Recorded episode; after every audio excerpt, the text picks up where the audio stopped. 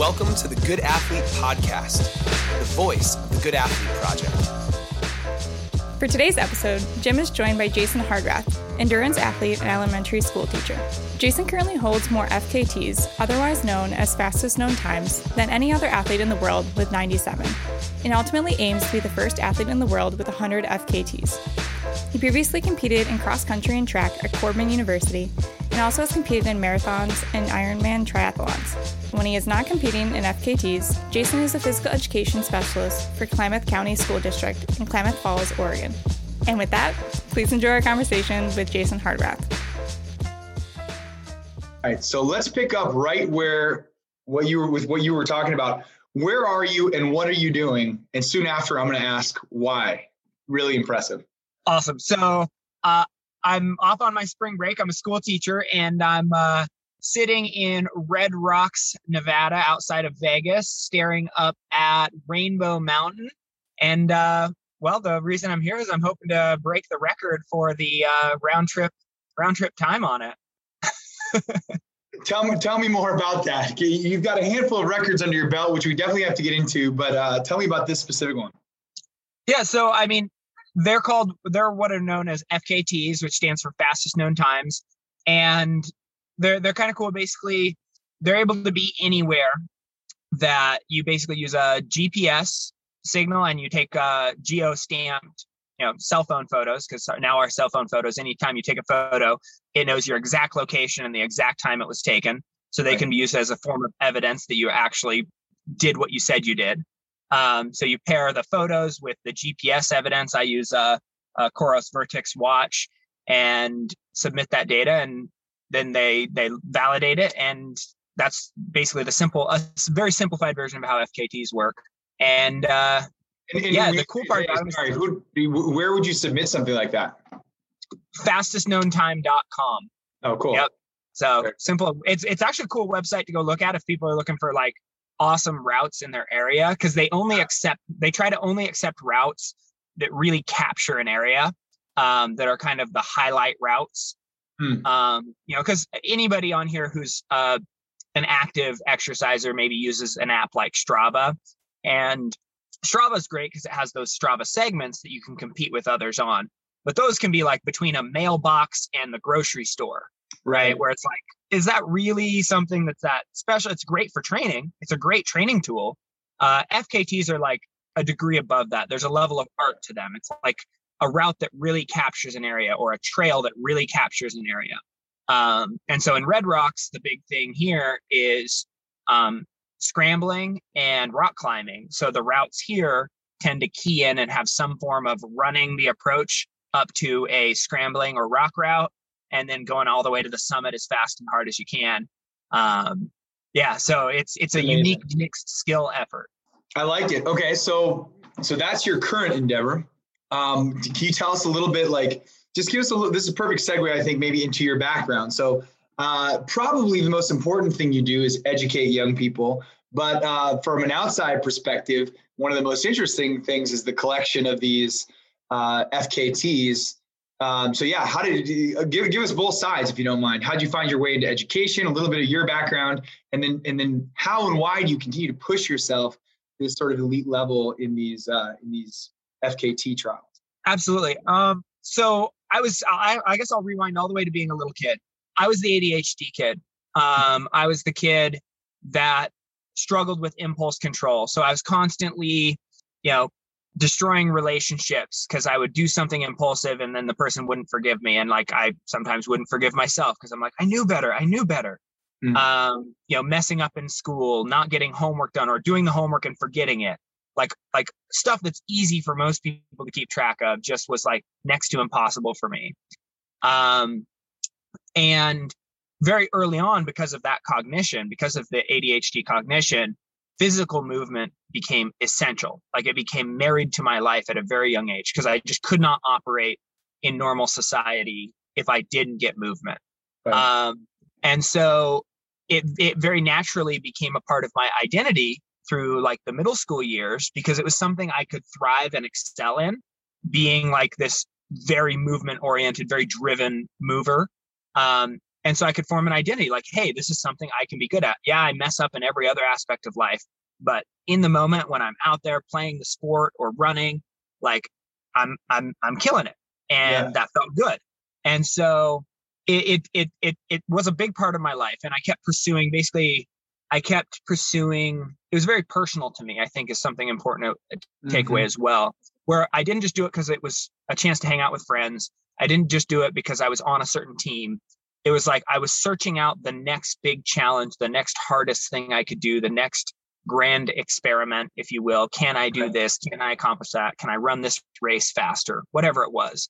Mm. And so I kept looking for the next big challenge all throughout, you know, from middle school to high school. The challenge became can I make it onto varsity? And then can I make it to the state competition? And then can I make it onto a college team? Um, and all the while, like the same with like my knowledge of knowing I, I had a, a, knack for teaching. One of my earliest, you know, childhood memories of it is when I was a first grader, still myself.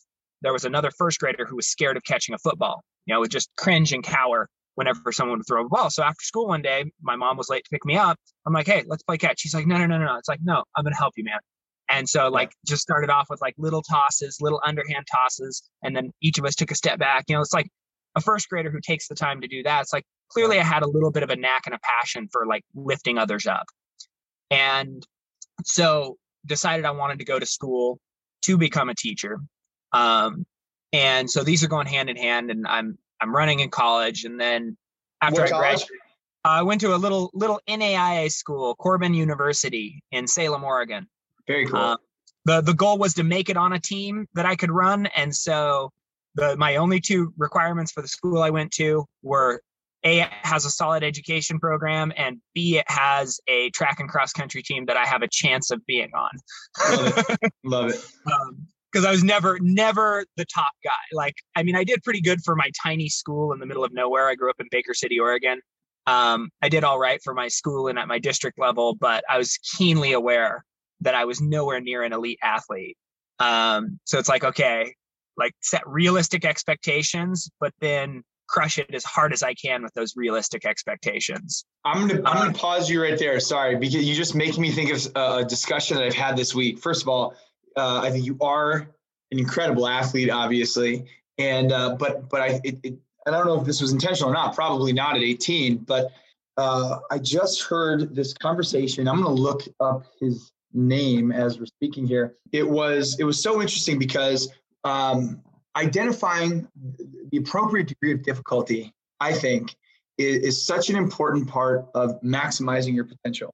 And it's this interesting, I think, bit of psychology where it's like, you, you know, you hear all the time about like striving to be the best and shoot for the stars and you and you land among the clouds and you know all of this stuff, which is which can be very empowering and is sometimes true, but uh, sometimes we we forget that if you aim too high and, and and you don't get any positive feedback on your process then then people you know people give up. They you know that's that's a very that's a tale as old as time. So uh, what you just said i think is is really encouraging to me. I hope people listen to this. It's not about like like you probably became the person you are today. You probably became a world record holder just a legitimate good guy all of these things in part because you found yourself a spot where um, it wasn't easy right? But it wasn't also wasn't like a, a constant, um, you know, constantly disgruntling, if that makes sense. Uh, by the way, I, I, was just listening to um, a podcast. I don't know if you know these guys. Uh, you probably do, but um, the good people at Power Athlete. They have um, Power Athlete, and they have Power Athlete Radio is their podcast. They just had a guy on Greg Everett, uh, and they were talking essentially about things like this. Greg Everett is a is a pretty smart dude. Um, he was their guest, and and this was the topic. So, you know, he, he just wrote a book called Tough, and he's very into this idea of like, you know, the development of toughness takes what you just mentioned. So, sorry to interrupt, but I, I had to identify that, and I hope and I hope people are sort of inspired by that because um, you don't have to run at the University of Oregon to be a good runner. You have to find a, a place that, that you can go to that you can push yourself and maximize your potential. So, sounds like you did. Absolutely. No, I totally agree with that. I think uh, and I learned a hard lesson. let's let's rewind to an unrealistic an unrealistic expectation. Um, so I, I I I started running track as an expression. My, my first running experience, the thing that solidified running as like solidifying like a goal oriented mindset and Yeah. like driven practice toward a goal was in middle school. For some reason, I saw this like opportunity. Nobody was breaking the six minute mile barrier um, in PE, just the PE mile. Yep. And I was running like 620 something. I'm like, maybe this is possible. I want to be the one who runs the fastest mile and runs under six this year. Yeah. And so I just worked my butt off in PE, just went for it all out. And last PE mile of the year, I can still I can still remember just like being in more pain than I've ever been in as I'm just sprinting the final like 300 meters. Just started a kick from way out to make it possible. Just like you know, time is ticking. Just ah, and I remember hearing the five. Like that was the only thing that mattered as I crossed the line. Hearing the five at the front. Like n- none of the other. I know it was a 557, but those uh, those other two numbers did not matter at all Right. and just like flopping into the grass. And you know, at that young point in my life, that was the worst amount of pain I'd ever really been in. Sure. Was that that just my body feeling like it was lit on fire from the inside, but also this just deep feeling of like that was so worth it. Yeah. If I just Amazing. set goals and I'm willing to work hard enough, I can accomplish them. And so I came off that and springboarded into high school. Um, and you know, was you know, getting on the, the high school track getting on the high school track team, you know, step one, but then was like, okay, maybe I can break the high school record, which was like four flat in the fifteen hundred. And never came anywhere near that. Like 430, I think 432 was my best high school time. Um, you know, so like Which, 30 which seconds. is uh, elite, right? Which is like the, that's a percentage of the one percent ever run something like that. But fair enough. Yeah, I hear what you're saying. and you know so got this like you know kind of check to my system like okay there there are limits to my physiology there are limits to what the body i have are capable of even with a mind that's willing to be 100% driven 100% bought in Hmm. you know you know at, at by high school i was already like studying my sport and training methods and and and diet and hydrate all this stuff like i was the person on the team that people are like well what do you think i should do you know on the day before the race what do you think it like questions came my way because i was always Sure. reading um and so I, I i think that was very important to realize as well to like have this sort of like metering effect where it's like okay i'm not a world champion Right. right like i'm not i'm not in a single sport like running i'm not made of the material that's going to win the olympic gold. But Hmm. that's okay. What can i do? What am i driven by? what how fast can i get? And that became sort of the very personal question i was asking myself right? Um yeah i was raised i was raised religious so the way i framed it at the time was like okay when i die and i get you know i'm in front of the big guy i want to ask him just how close did i get right? Like to the very fastest i could have run the very best Yeah, i could have Yeah, yeah, run. yeah. The limits i was created with like how close could, did i get to actualizing Hmm. that? That became the the sort of obsessive question. So it was a very personal thing. So i was the one person on the team like training in the off season.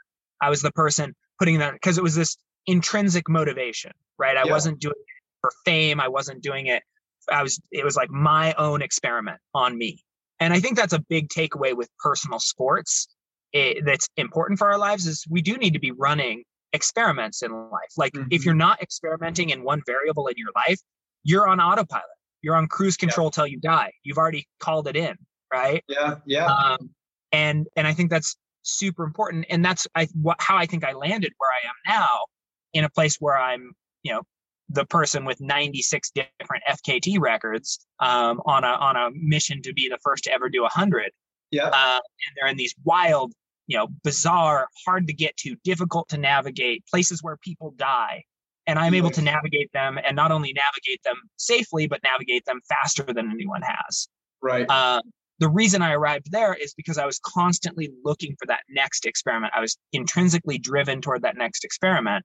And, you know, sure, it's cool that I'm getting to have conversations like this and I get to inspire people, but also it's still, I, I'm very aware that I, why I am where I am and the real, you know, passion behind what I'm doing is this running an experiment with my life and making it a life worth living, you know, living out a good story and, and to Hmm. be of some good and, and, and to provide some value to those around me because of it. I love that. I think that's so. It, it's inspiring just to hear that, and it's inspiring to hear the approach. We it reminds me a lot of of. Uh, I think we may have shared this when we spoke last, but we um, we have sort of a framework through which we we begin our you know consulting, whether it's a, it's with a team or a person or um, you know a staff, professional development. Um, and it always what we always try to do is identify uh, what we call a keystone habit in the air in some physiological area, eat, move, or sleep. And it sounds like that's what you sort of found um, very organically. You, you you took that that movement part, you made that your keystone habit, and like you said, it's I, I love the scientific method there because it is you're just constantly uh, running sort of self checks. You know, our, our the mantra of the, of the project is does your behavior match your goal? And you you because you have such a quantifiable specific thing to work on, you can sort of self check against your outcomes in, in a really clean way. I aimed for this. This was my process. Here's my outcome. You know, did I get what I want or, or not? Okay, let me double back and evaluate what was potentially missing from that process. And you can just sort of tinker with the habits of your life. That could be mindset. It could be um, other physiological components, like was my where was my nutrition? You mentioned that you were um, very good at that as well. I, I, think it's I think that's an inspiring thing for people to hear. And, and I'll and I'll add without maybe the expectation that they too would um, set 100 records uh, potentially, but just just to I just to find something. And you you know we started this with a conversation of ADHD to to sort of narrow the focus. Say this is the thing that I'm going to work on now. This is the thing that you know, and, I, and I'll and I'll kind of cater my habits to that. That too can be incredibly empowering, and, and not to go too far off track. But man, this this this is like the real life transfer. I, so many people are missing that. I think. I think so many people get stuck in the proverbial rat race that you know you almost forget why it is you're doing what you're doing, and you start to evaluate your behaviors. Um, you've used the word internal multiple times. You start to evaluate yourself and your behaviors and your outcomes against some sort of external factor, and that can be just you know it can that beats people down psychologically. I think where if you identify if you if you look inward, identify a habit and, and measure your behaviors up against that, um, man, that's the thing. And yeah, go for it. I see you. Yeah, I mean, this makes me think of uh, something from a, a, friend that I actually just reposted. Um, you know, there, there's this quote from Mark Twain where he's like, um, you know, a, a person with a hammer will start to see everything as a nail or will behave as if everything's a nail. Yeah, yeah, and he like yeah. took that and he flipped it upside down. He's like, well, if you're a person with a hammer, go looking for nails, right? Mm. And hmm. what he's keying in on there is we all have strengths, right? Yep. I'm I'm a passionate mover. I was deeply in touch with my physical body at a much younger age and and my mind as well, like how my body and mind interacted at a much younger age than most people. I was very tuned in to to therefore my athletic performance and my self-care and all those things to a much higher degree than most people bother to tune in at a, at a much younger age than most people bother to tune in. So it makes sense for me to if that's a hmm. strength mm. I have to right. go and hammer away with that, right? If you've got a different strength, you know, there's here, let's let, let me reframe this. If we look at this, how good of a student was I?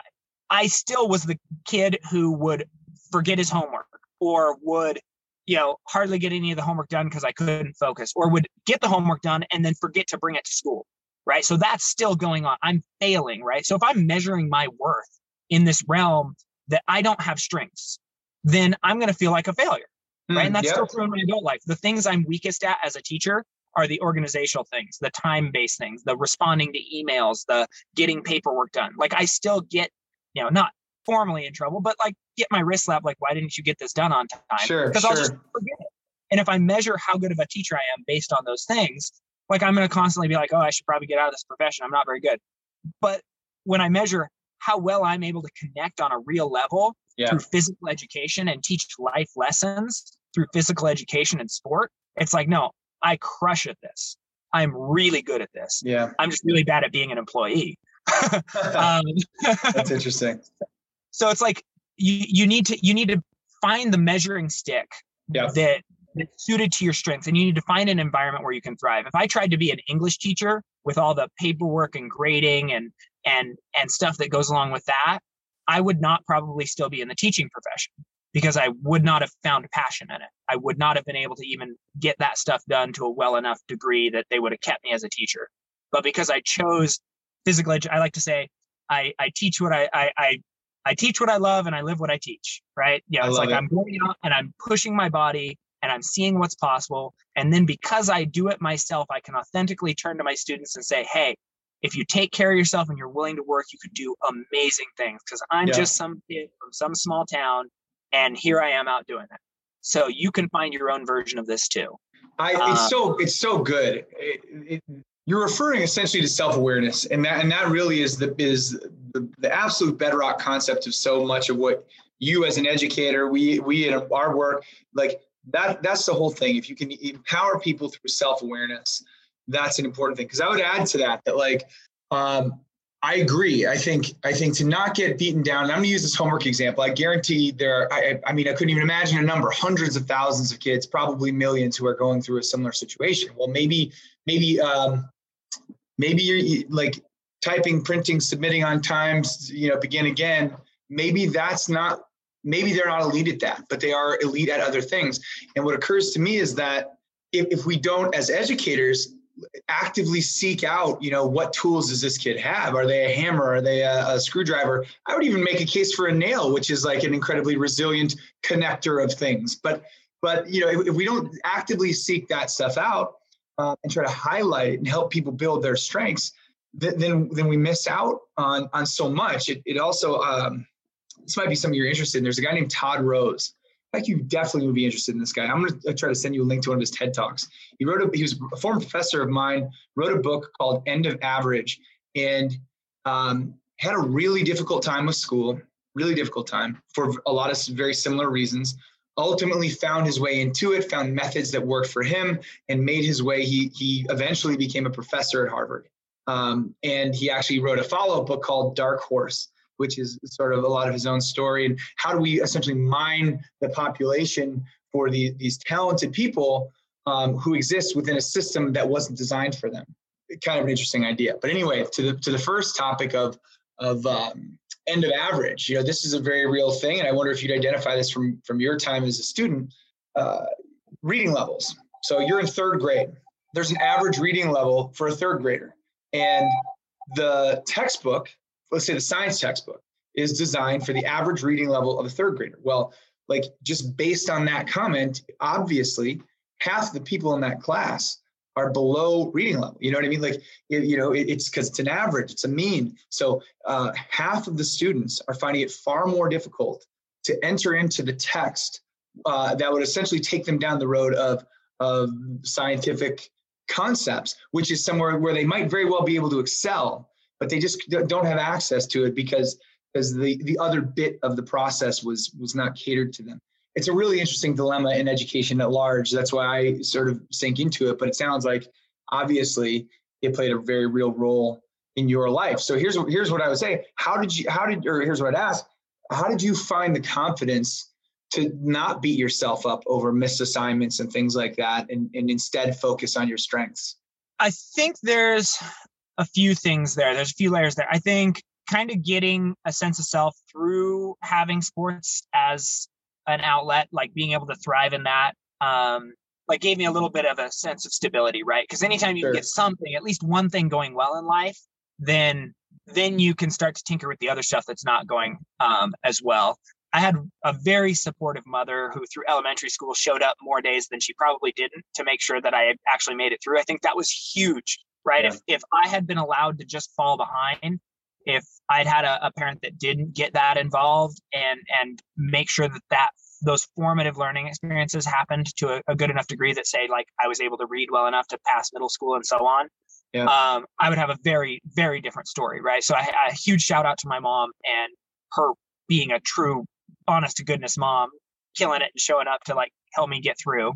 Um, but then I think for me, a huge a huge book that was influential um, was I read a book called A Million Miles in a Thousand Years by Donald Miller, and in it, it at one point in the book it gives you permission to not live according to other people's expectations. Like if someone wants you to feel a certain way about something, you are always you always have that split second moment to decide whether you are or are not going to take that mental on your shoulders. Hmm. And at that point, like I I'd always had a deeply compassionate heart, right? I've got I my you know my earliest memory being helping a, a fellow first grader learning to catch right? Like i always took it upon me to care about others and to try to help. And because as such like i cared what others thought of me as well. And i always carried that burden around my heart on my sleeve if you will um just very raw very vulnerable.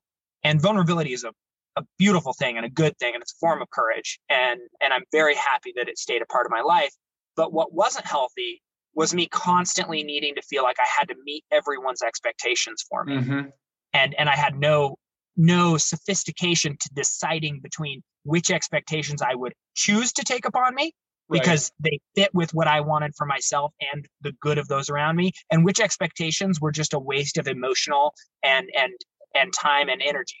Um and I remember reading that line and just literally feeling like a weight fall off my shoulders mm. of all of these people whose expectations, including including some of the expectations that my own mom, who I love very much, who I said like yeah, she's right. was an amazing part of why I made it through elementary school, but she had like expectations and ideas of me and for my future that it's like, no, I don't think that's exactly the path I'm meant to live.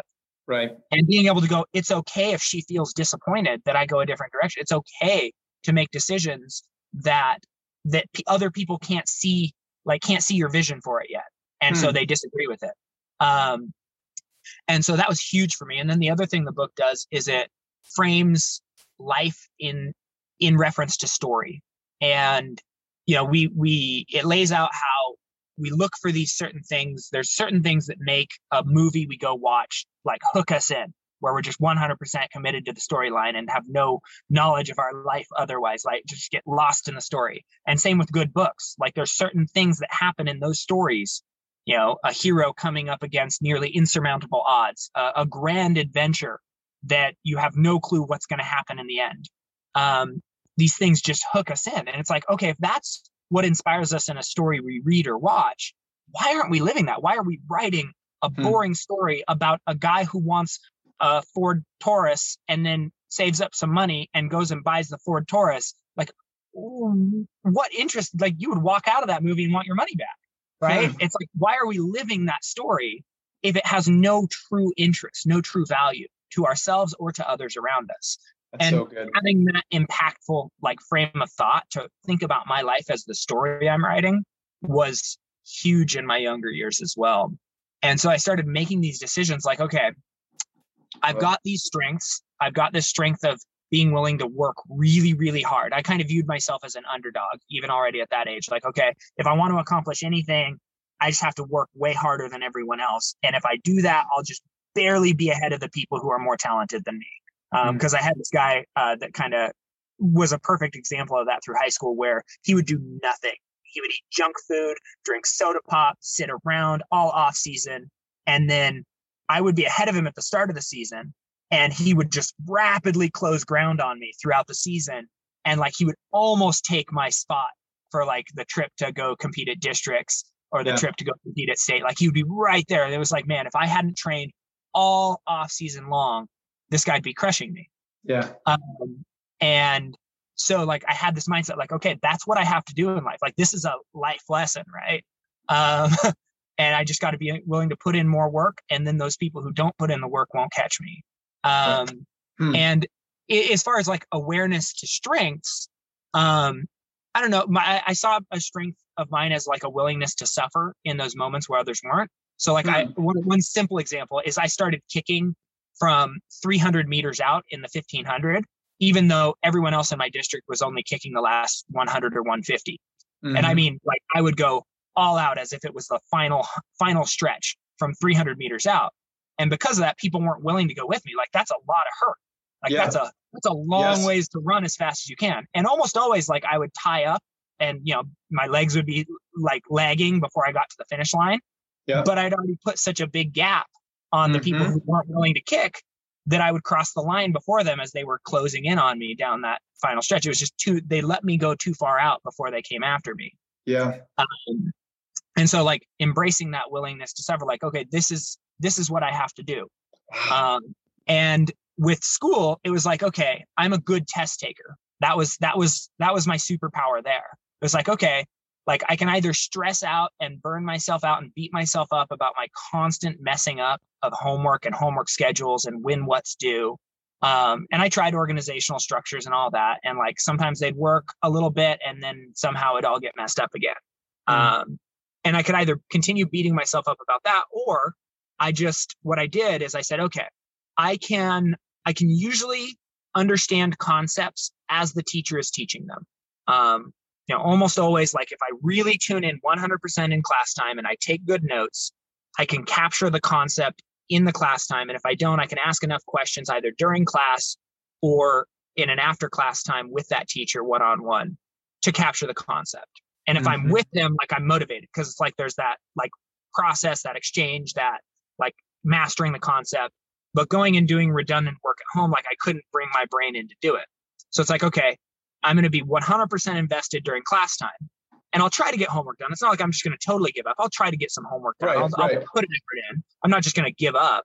Um, but what I'm going to rely on is that I've mastered the concept so well in the class time and that one-on-one time with the teacher that I'm going to ace the test. And so my grades are going to plummet during homework time and then pop back up anytime a test. And most teachers weight their tests more heavily than their homework. And you know, I was aware of this, and so it's like, okay, this plan will work out.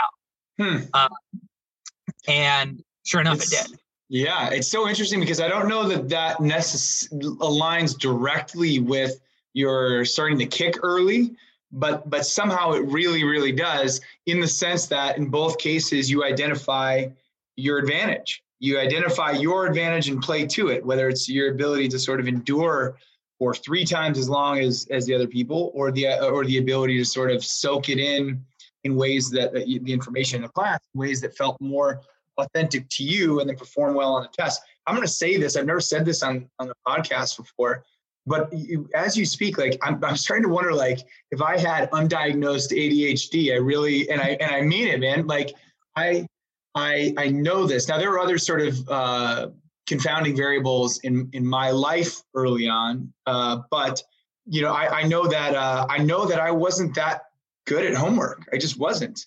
I know that, you know, sometimes I would turn in, sometimes I didn't. And like you said, on those, I remember these moments from childhood where I'd like, I would do it. I, I wouldn't watch TV. I wouldn't mess around or, or, or draw, which was kind of my thing back then. I, you know, and I would do my homework and, uh, and then I'd forget to bring it in. I'd forget to put it in my backpack or so, you know, what I mean? like, like you, but I, but I, but my grades were always pretty darn solid because of, of tests because you know um, and, and, now i'm thinking about that and then of course obviously because we're having this conversation now and the life that or the, the track that my life has taken is is I, I felt very empowered by by sport. I i feel you know i i've i've always sort of been of two minds. I've had um, sort of the quieter mind that like to read and draw and paint and things like that.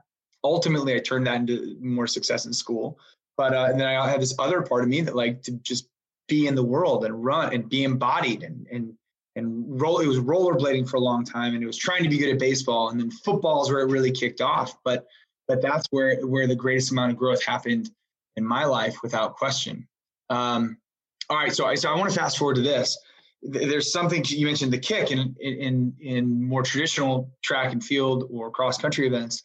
I'm i'm curious in, in some of these wild outdoor red rock type events what is that like at the back end when you know there's a a, a potential record um, at stake here you know what does that feel like? And, and i guess i'm really interested in what's going through your head? What kind of language are you using in your own mind? Do you listen to music? Like literally when you're at the doorstep of a record what does that final stretch look like? How do you finish strong there? Well, I guess I'll, I'll, tie this really quick in because in order to explain this, I think I have to tie it back in with how I, I mentioned having grand experiments, grand adventures that activate your curiosity, that activate that instinct for in exploration that we have. Yeah. Like that's really important. If you're just driving yourself on anger and things from your past and only fear, fear is a great motivator. Like right over my shoulder, I have I have a couple of big fears. Um, one of my fears an earliest memory of wanting something different than what I saw exemplified and embodied in my own father was him letting himself become overweight and me going, I always want to be in good enough shape I can do the things I want to do. Yeah. And you know, that's no insult to him. He no. he he he supported our family. He was an awesome man. He was a great father. Um, but like I watched as he workaholic himself into bad physical condition to a degree yeah. that he couldn't do much stuff with us kids anymore. And I'm like, I never want to do that. And he was also always so stressed out that he would get irritated by the littlest things. Right. so yeah. I saw those two things. I'm like, I never want to be so stressed out. I can't truly act out the words I love you to the people I say I love you to. Mm. And I I never want to lose my own physical fitness. I want to be on top of that. And I remember that, you know, it wasn't that well formed as a young person. You know, I was like, what, maybe eight, ten years old when this thought happens. It was just this knowledge of, I don't want that. Like mm. that, that sort of action and that sort of like letting myself go. I don't want that. It's really good. Um, and so that's right over my shoulder all the time. It's like at any point, it's easy to make the decisions of laziness to flip on the Netflix, right? But anytime those like I'm feeling I'm feeling tired and I'm not, you know, I know there's work to be done. It's like okay, let's not go, let's not go that direction. Um, or anytime I notice I've put too much on my plate and I'm getting stressed out and I'm starting to like lash out because of it. It's like, oh, time to clear the plate. Time to I've I've put too much on my shoulders to properly do the littlest thing right, which is treat mm. people around me properly. I shouldn't be carrying these bigger responsibilities. There you go. Um, and so that's that's a powerful part of how I like make my decisions. Um, also, right over my shoulder is the one I mentioned of you know not wanting to wake up 30 years later and wonder what the hell I did with my life. Right. Um, you know that was that was my deepest visceral fear. If you'd asked me when I graduated university, what's your greatest fear? Without missing a beat, I would have been like waking up 30 years from now and wondering what I did with my life. Hmm. Just boom, it's just right there. I was super scared of it. Like this is I'm going to start my career, and you see these people who've just like gone on autopilot for 30 years, and they don't even know what they want to do with their retirement. Yeah. Um, right. I'm like, that right. scared me. That scared me. That's so um, good. Yeah. How often do you hear like, uh, yeah, I, and I'll go like, let you go right back, but like, I hear people all the time saying, well, there's a, such a wonderful retirement plan in career X, Y, or Z. But man, that's a long freaking way away. If, if you spend, like you say, the next 30 years planning for retirement that you don't even really know what you want that to look like, it just sounds like the right idea that yeah you can find yourself in a serious hole there so you were aware of that very early though it sounds like uh, absolutely. It was, it, so those fears are right over my shoulder, but yeah. you can't just be driven by fear because you have to have a direction. Like fear is a powerful motivator, but you have yeah. to have something in front of you, and those are your no your dreams, your goals, your aspiration, the best good you can see yourself doing in the world, something you can create, like some vision you have for your life. That's what's out mm. in front of you. Um, and so when I'm doing these things, like there's this sense, right, that I'm meeting up with this higher sense of empowerment. I'm doing something with my life in an avenue I thrive in um, with technical skills that I've accumulated. Um, that that's like this bigger overarching, like, wow, I'm I'm actually doing something kind of rad with my life. Like I could still be, you know, before my car accident, I was doing triathlons and stuff like that, and I was doing pretty well um, because it's a mixed sport thing. And once you start adding in more disciplines, I find I start doing better because I'm I have the work ethic to work really hard at all the different sports and to yeah. like pay attention to all the minute details of a transition time to like shave a few seconds off here and there. Right, right. And because of that, someone can show up who's a faster runner or a faster biker or a faster swimmer.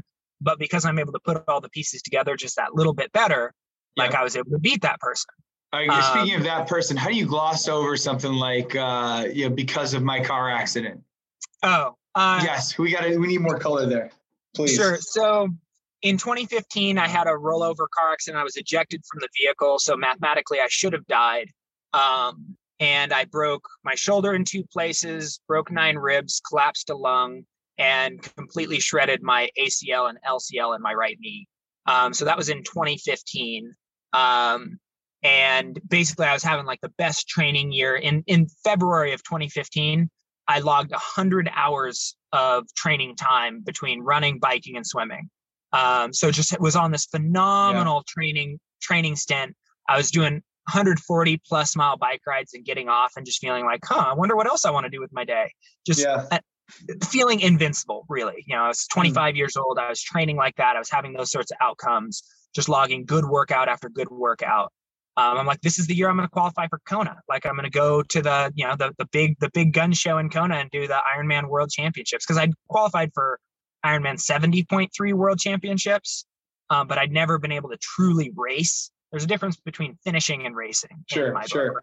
Finishing, you just like do whatever it takes to gut it out to the finish line. And that's awesome. Like that's Yep. tenacity and that's all that. Racing is when you're able to stay in that like constant push, fully metered out, like pacing effort all the way to the finish line and like Right. still have the energy to say like throw down a kick in the final mile. Like that's racing. Hmm. Um, and there's a little, there's a difference there. And Sure. like it seemed like my fitness was breaking through to where it's like, oh, this is the year. Like I'm so strong. I'm so much stronger than the last two years. Um, and then on May 6th, out a car window I Hmm. went. Um, one doctor was like, yeah, if you were in typical, you know, American fitness, you might have suffocated on the side of the road. Um, I brought up my passion for movement to another doctor and like coldly, he's just like, oh, you're probably gonna have to let that part of your life go Whoa. uh, just like walks out of the room. Um, and I remember my spirit sinking in that moment, right? This thing that was such a big part of my youth, such a big part of how I expressed myself in the world still. Mhm. Um, just and all my friends, right? All my friends were people who I was friends with because we did active things together. We bike Right, together, we right. together, we climb, you know, whatever.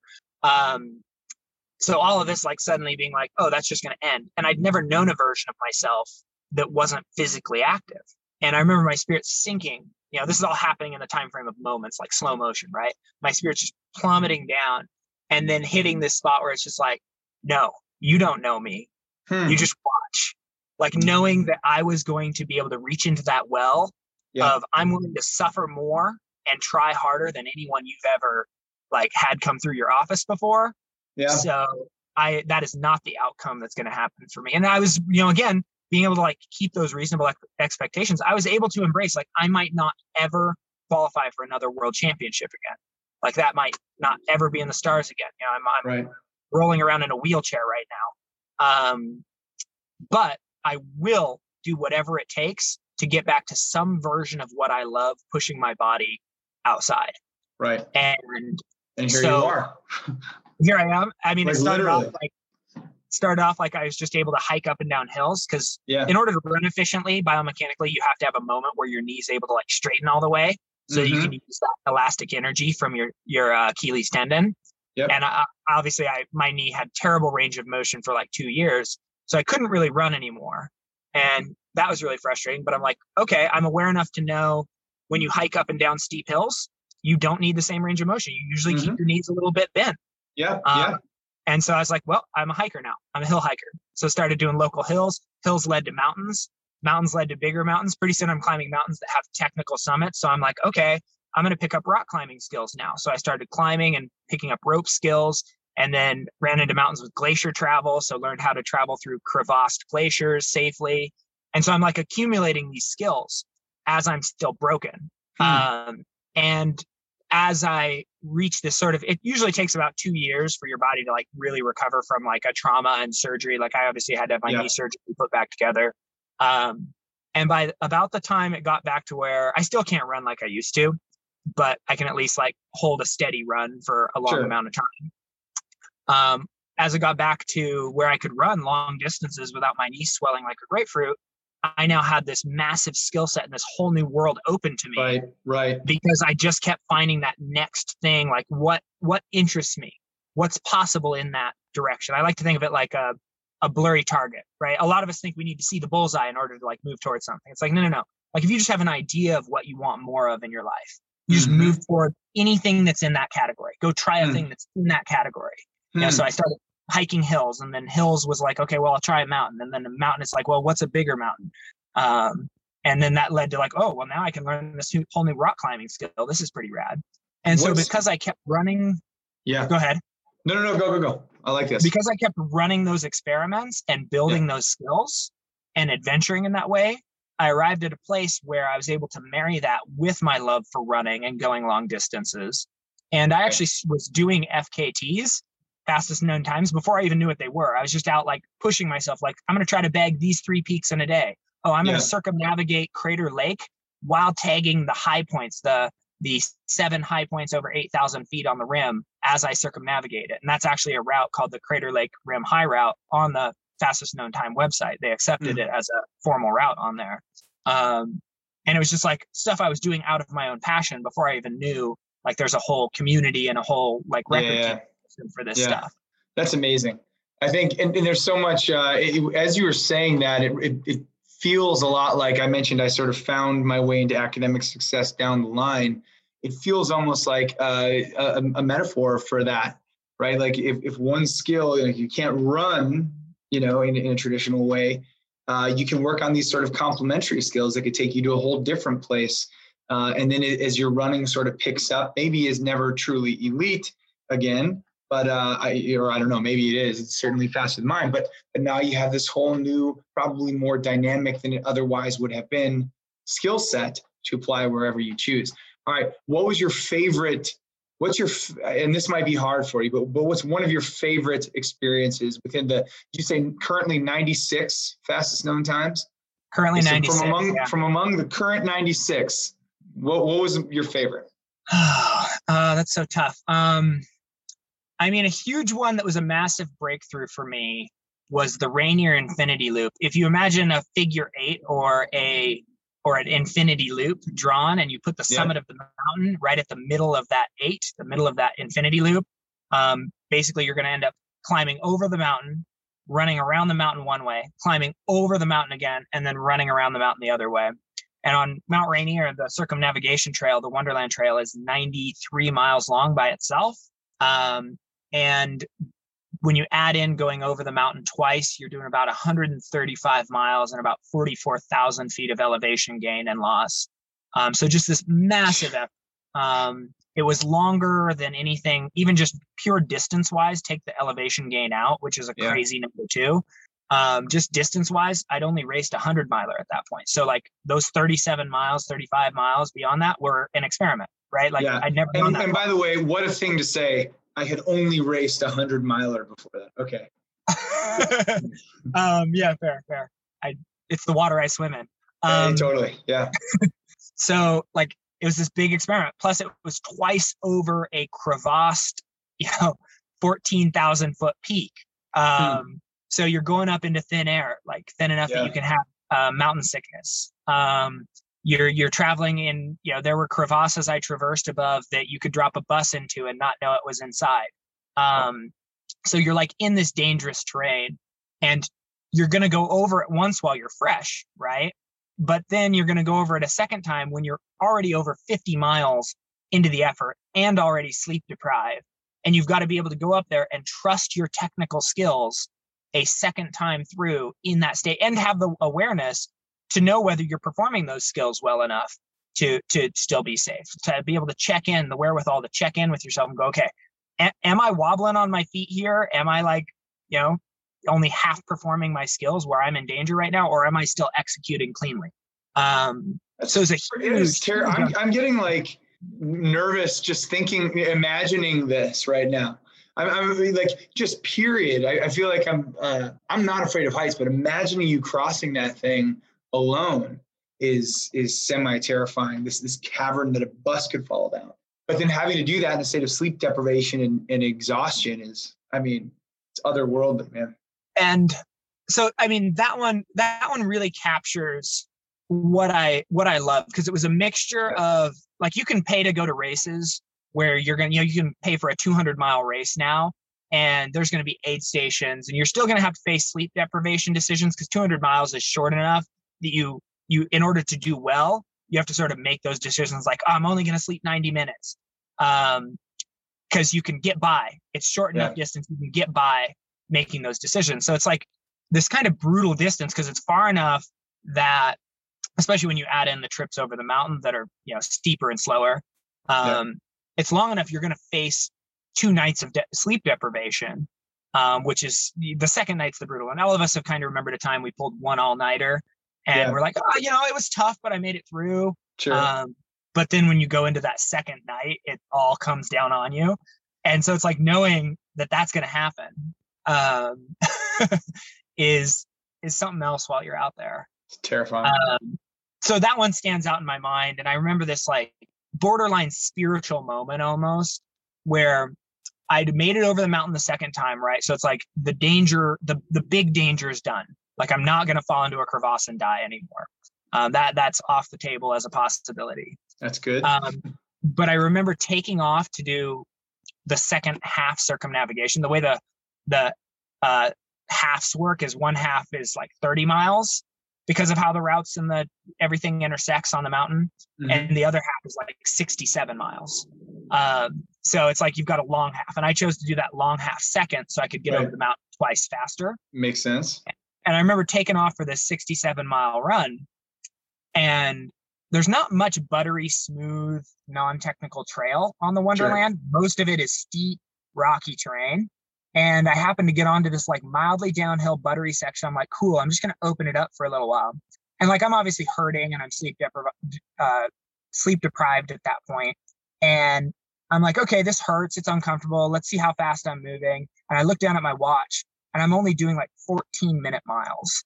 Hmm. I'm like, oh no, if this is all the faster I'm going to move, because it's only going to get worse from here, right? Right. If this is the if this is my top speed for this whole 67 miles, like my my brain started punching out the math. It's like I don't get to sleep tonight. In order to be sure I break this record, I need after I think I did 90 minutes the first night before going over the mountain the second time.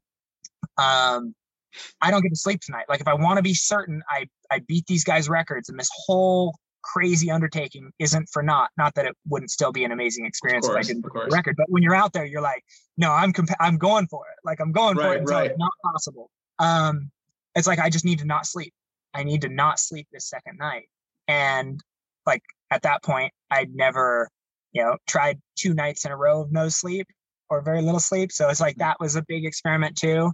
And I remember like getting mild hallucinations and like you know sure. that feeling when you shouldn't be driving anymore mm-hmm. and you're kind of like nodding off at the wheel. I was literally doing that, but while walking on my own two feet, um, where I would start to fall forward and like catch myself and have to take a bigger step. Um, and called, just like it's called micro sleeps. Have you heard, have you heard that term? I have, yeah. Yeah, like you're at some point your brain's just like, yeah, like uh, if you give it the smallest window, it's gonna try to grab on and rest.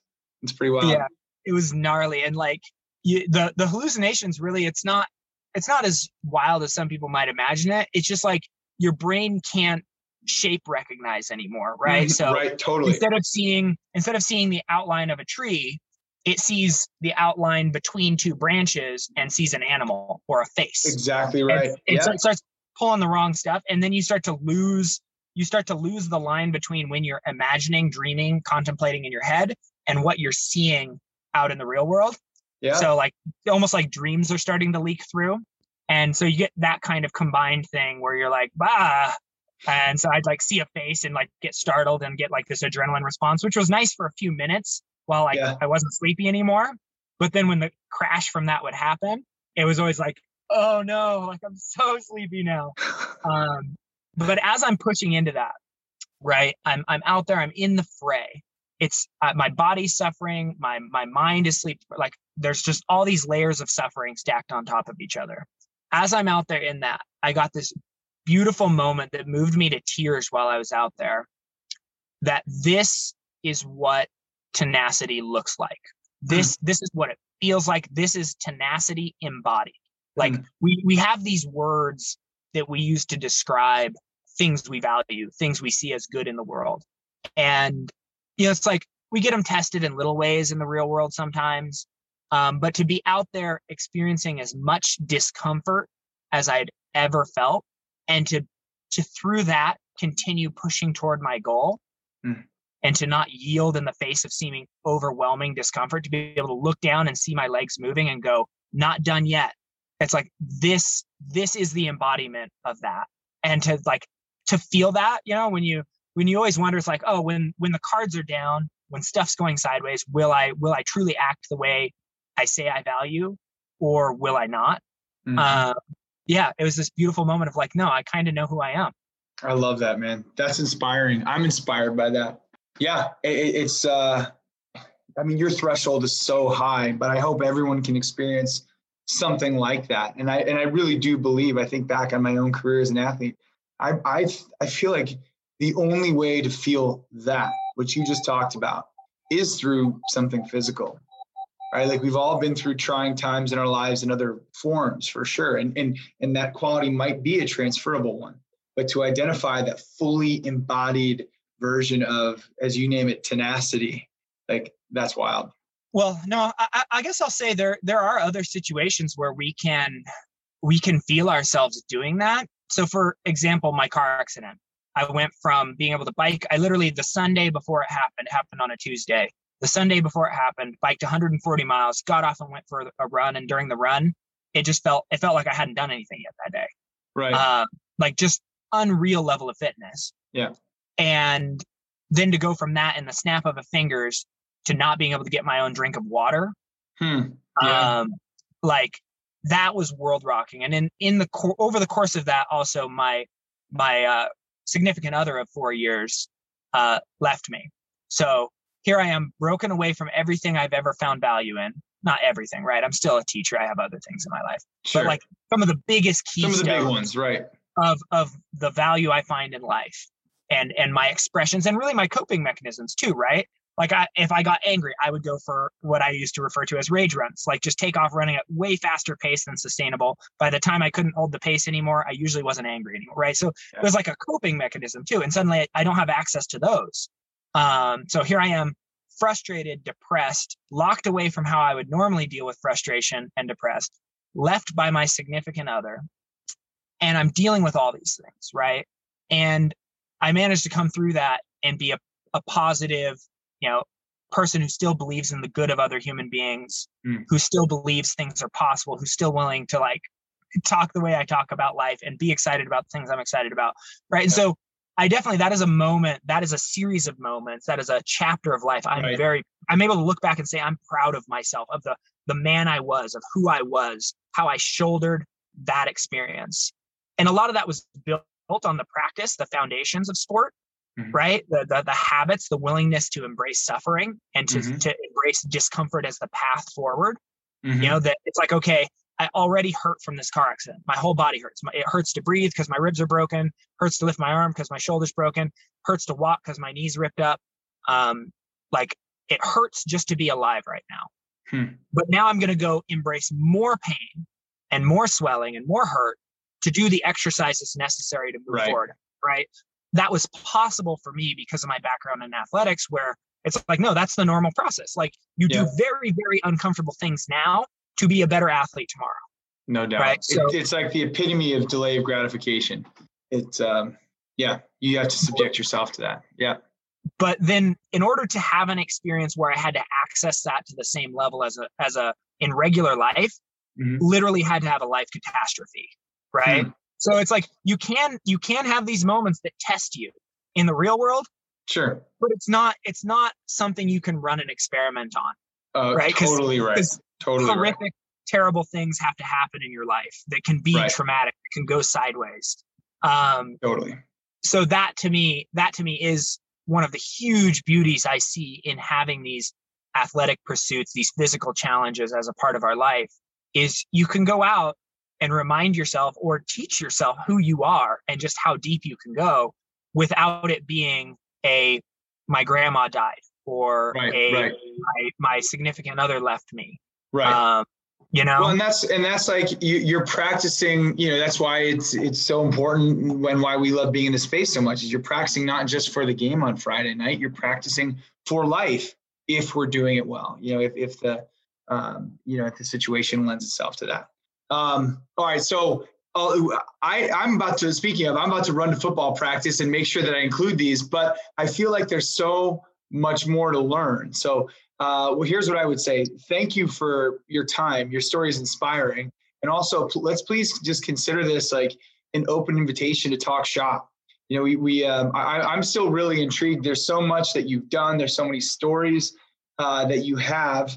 I, I want to hear about them. And I also, we, we didn't even really get into education. So I want to hear how you transfer all these really cool uh, character development staples and appreciation for movement how you transfer that into the mind of a young person. So, uh, what if we do this? What if we consider this sort of part one? Uh, you go break a record and, the Red Rocks there, and then uh, and then we can find a time to get back together and talk shop again in the future. I love that idea. I would love to have continued conversations with you, Jim. This has been awesome. I, I agree. I feel the same way. Do you need business cards? Do you need flyers, posters, custom thank you notes, or any sort of stationery to take your business to the next level? If so, then you've got to see the good people at Mighty Printing. They've got two locations. One of them's up north in Glencoe, Illinois. The other is right in the heart of Chicago on 180 West Washington Street. They do most of the printing for the Good Athlete Project, and we just could not do our business without them. They've also worked with teams like the Chicago Bulls and the Chicago Blackhawks. They've worked with Lettuce Entertain You Restaurant Group. They do holiday cards, they do wedding cards. They help you. They help you not only celebrate special occasions, but make them that much more special. And like I said, if you are a small business owner or a large business owner, they will give you this sort of personalized service combined with incredibly high quality goods. You just can't find that combo, honestly, anywhere else. Find them online at miteprint.com. That's M I T E print, P R I N T.com. And on Instagram, same thing, at mightyprint, M I T E print. And tell them the Good Athlete Project sent you.